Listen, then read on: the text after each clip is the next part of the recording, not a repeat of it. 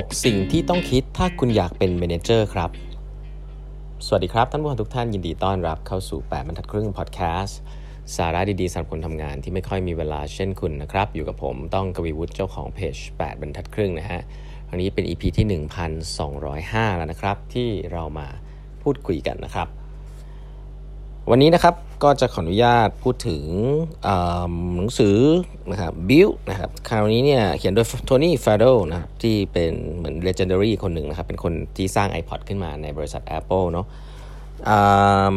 อันนึงนะครับซึ่งเป็นบทแรก ๆ เช่นเดียวกันนะครับ ก่อนที่มันจะจ้ำลงไปในเรื่องของการทำ Product จริง ๆ จังๆเนี่ยว่า iPod ทำยังไงเนี่ยซึ่งสนุกมากนะฮะเขาจะแนะนำเรื่อง Career ก่อนนะครับซึ่งผมว่าหลายๆหลายๆอันเนี่ยค่อนข้างจะ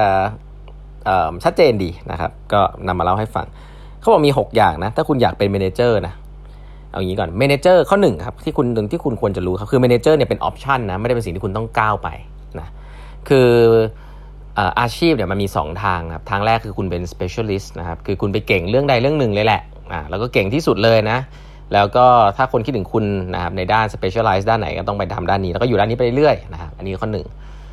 อีกด้านหนึ่งก็คือการเป็น manager คนส่วนใหญ่จะพูดถึงอันนี้ครับก็คือเมื่อคุณเริ่มเป็นหัวหน้าคนใช้คำนี้แล้วกันคำว่าหัวหน้าคนคืออะไรก็คือรับผิดชอบเอ่อ performance ของคนกลุ่มกลุ่มหนึ่งละกันนะคือทุกคนทำรวมกันแล้วคุณรับผิดชอบนะแล้วคุณก็ดูแลคนดูแลสิ่งเหล่านี้ซึ่งเดี๋ยวจะเล่าให้ฟังนะแต่ว่ามันไม่ใช่เป็นงานที่คุณทำเองละหรือเก่งที่สุดละนะครับคุณต้องเอาทุกคนเก่ง เอาเอาทุกคนมามารวมกัน ซึ่งงานอย่างเงี้ยเรียกว่างาน manager เนาะ แม้แต่การเป็นตำแหน่ง Chief หรือ CEO หรืออะไรเวลาเราเห็นในองค์กรส่วนใหญ่เนี่ยคนจะพุ่งเป้าไปที่อันนี้คือตำแหน่งต่างๆ ใน career ladder ส่วนใหญ่จะเป็น manager อะต้องพูดอย่างนี้ก่อน อันนี้คือผมว่ามันอาจจะก๊อปมาอยู่ในรูปแบบของผมใช้คำว่าอะไรดี ยุคปฏิวัติอุตสาหกรรมหรือในทหารหรือเปล่าผมไม่แน่ใจนะอันนี้ต้องกลับไปดู เพราะว่าทำไมคนที่ขึ้นไปอยู่ในแรงแบบแบบที่เป็นเมนเจอร์แล้วคืออาจจะไม่ต้องออกรบแล้วหรือเปล่านะหรือว่าเออเป็นคนสั่งการอย่างเดียวอะไรอย่างเงี้ยอันนี้ไม่แน่ใจ แต่ว่า คือเวลาเราพูดถึง manager เนี่ยส่วนใหญ่แล้วเนี่ยก็จะเปลี่ยนไปทำจากที่ทำได้ดีคืองานที่เป็นคนทำงานเนี่ยมันจะเปลี่ยน role พอสมควรนะแล้วก็ในองค์กรส่วนใหญ่เนี่ยเราก็จะมองคนที่เป็นหัวหน้าคนอะไรเงี้ยอยู่ในอยู่ในตำแหน่งเหล่านั้นละกันนะครับเวลาผมว่าเวลาโทนี่เขาพูดคำว่ามี2 option เนี่ยผมว่าก็แล้วแต่องค์กรต้องพูดอย่างนี้ก่อน เพราะว่าองค์กรส่วนใหญ่เนี่ยมันมีเราพูดถึง career ladder หรือ career path เนี่ย อันนี้ผมมีน้องมาปรึกษาเยอะแบบว่าเออผมต้องไปเป็น manager หรอพี่ผมชอบเขียนโค้ดมากเลยผมเก่งเรื่องนี้มากเลย ผมจำเป็นที่จะต้องไปนั่งทำสไลด์ present เรื่อง budget หรอพี่อะไรเงี้ยก็ต้องบอกว่าบางองค์กรถ้าคุณไม่ได้มีสิ่งเรียกว่า technical career ladder นะก็ลำบากนะผมมาโชคดีอยู่ในองค์กรตอนที่ผมอยู่เอ่อเมื่อประมาณสิกว่าปีที่แล้วเนี่ยเออผมว่าเขาเริ่มคิดเรื่องพวกนี้เยอะมากเลยนะว่าเออมีมันมีสิ่งเรียกว่า technical career ladder คือ คุณไม่มีความจำเป็นที่จะต้องไปเป็นเมนเจอร์เนาะ คุณสามารถเก่งในด้าน specialize ด้านหนึ่งลงไปเยอะ ๆ เลยก็ได้ แล้วคุณก็มีศักและสิทธิ์เท่ากับ manager ในหลายๆ level ก็ต้องพูดอย่างนี้ศักและสิทธิ์เท่ากันนะ benefit เท่ากันไม่ใช่บอกว่าเออเป็นคุณเป็น specialist แต่คุณสู้ manager ไม่ได้เงินเดือนสู้ไม่ได้อะไรเงี้ยไม่ได้นะ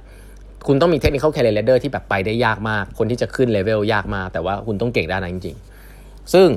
โทนี่ฟันเดลเนี่ยพูดคำแรกคือว่าเฮ้ยจริง ๆ แล้วหลายองค์กรเนี่ยก็พัน เขาเขาพูดถึงคอนเท็กซ์ที่แบบองค์กรมันมันมีสิทธิ์เลือกอะว่าแบบเฮ้ยคุณอยากจะโตทางด้านไหน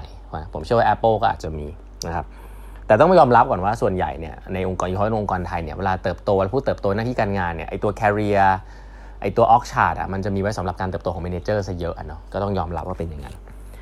เพราะฉะนั้นข้อหนึ่งก่อนครับ manager เนี่ยเป็น option นะคุณแค่ต้องดูและเลือกสถานที่ให้ดีว่าเออตรงไหนถ้าคุณอยากจะเป็นสายเทคนิคจริงๆอะคุณก็ต้องดูที่ที่มันมี technical career ให้คุณเติบโตแล้วกัน นะอันนี้คืออันแรก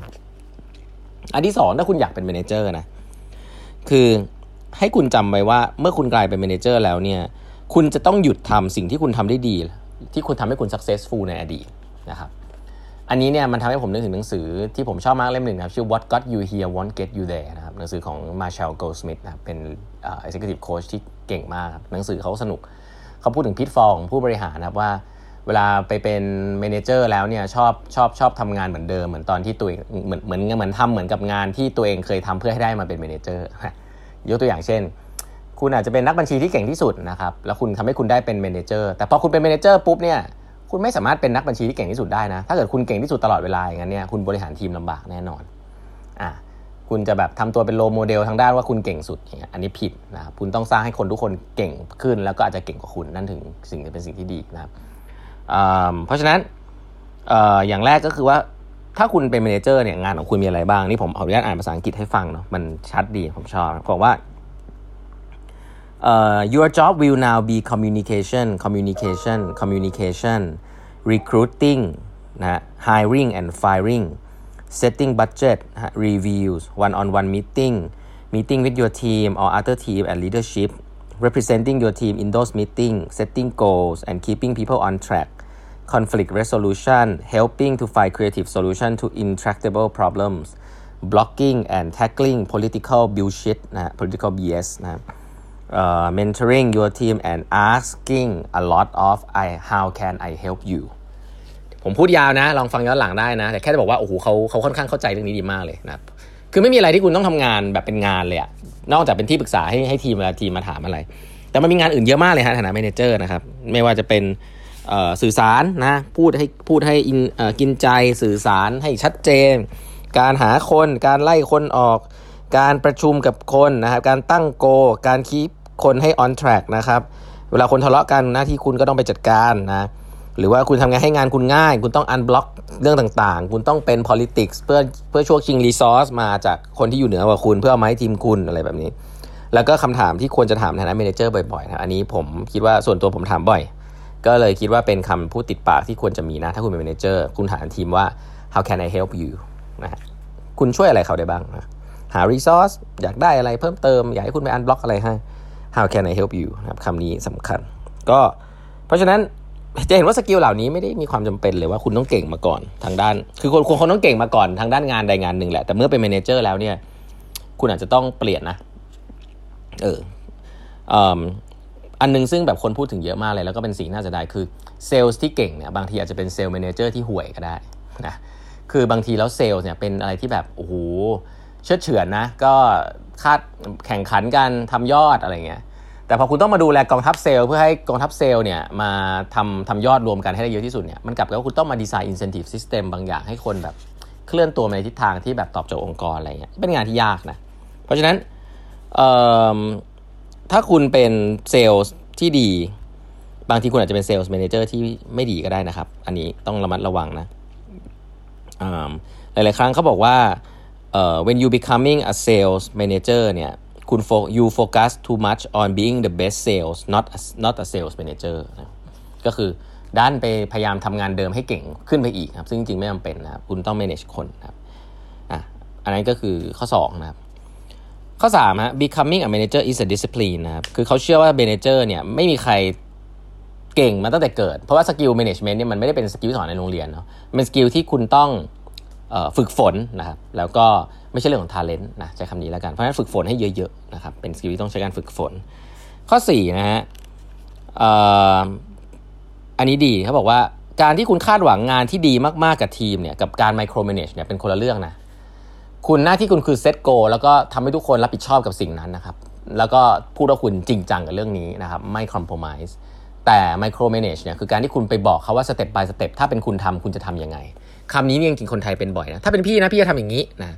ก็เข้าใจถ้าพี่ทำอย่างนี้ แต่ว่าผมก็คิดว่าไอเดียแบบอาจจะดีกว่าเขาถามคือ room เหล่านั้นแหละที่คุณต้องเปิดโอกาสนะครับแต่เขาต้องเข้าใจว่า goal ของทีมคืออะไรอ่าไปทำอะไรก็ได้แหละ แต่ต้องทำให้ achieve สิ่งนี้นะอ่าแล้วก็ keep track นะเรื่องนี้ก็สำคัญนะครับ ข้อ 5 ก็อ่าอันนี้โทนี่เน้นเรื่อง honesty เนาะเขาบอกว่า honesty is more important than style ครับ ไม่มีอะไรมาก คุณจะเป็นคนพูดจาผงผาง เป็นคนเงียบหรือเป็นอะไรก็ได้ครับในหัวหน้า แต่สิ่งที่คุณต้องทำก็คือ telling the team the uncomfortable hard truth ครับบอกความจริงกับทีมครับแม้ว่ามันจะเจ็บปวดแค่ไหนก็ตามนะฮะไม่ว่าทีมคุณจะอยู่ในสภาพดีสภาพไม่ดี เหตุผลต่างๆ ที่เกิดขึ้นในองค์กร transparency เรื่องนี้นะครับโทนี่ให้ความสำคัญมาก แล้วผมก็คิดว่าเรื่องนี้เป็นเรื่องที่ บางทีมันเหมือนมองเป็นจุดเล็กๆเนาะ แต่ว่าเรื่องนี้เขาดึงขึ้นมาว่าใหญ่เลย เป็นเรื่องใหญ่มากครับลีดเดอร์ที่ดีเมนเจอร์ที่ดีคือบอกความจริงกับลูกน้องนะครับ แล้วก็อันสุดท้ายไม่ต้องกลัวว่าลูกน้องจะเก่งกว่าคุณนะ ตอนนี้คุณยังไม่เป็นเมนเจอร์เนี่ยคุณต้องเก่งสุดนะแต่การตอนคุณเป็นเมนเจอร์แล้วเนี่ยลูกน้องต้องเก่งกว่าคุณนะครับแล้วเมื่อไหร่ที่ลูกน้องเก่งกว่าคุณเนี่ยสิ่งที่เกิดขึ้นก็คือคุณอาจจะได้โปรโมทไปเป็นสิ่งที่ใหญ่กว่านี้ก็ได้ เพราะว่าคุณสร้างทีมมันได้เก่งไงอ่าเพราะนั้นอินเซนティブแตกต่างกันนะ คุณห้ามเก่งสุดนะครับ อะวันนี้ประมาณนี้ก่อนนะฮะ ใครสนใจคลาส design thinking นะครับ design thinking masterclass 2วันเต็มเสาร์อาทิตย์ที่ 23 24 นะฮะ ตอนนี้เหลือที่นั่งอีกเล็กน้อยเท่านั้นนะครับ ก็ยังสมัครกันเข้ามาได้นะครับ ภายในวัน 2 วันนี้นะครับ ก็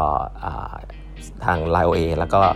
Facebook Page ของ 8บรรทัดครึ่งนะฮะ อันนี้ผมสอนเองนะครับพบกันใหม่พรุ่งนี้นะครับ สวัสดีครับ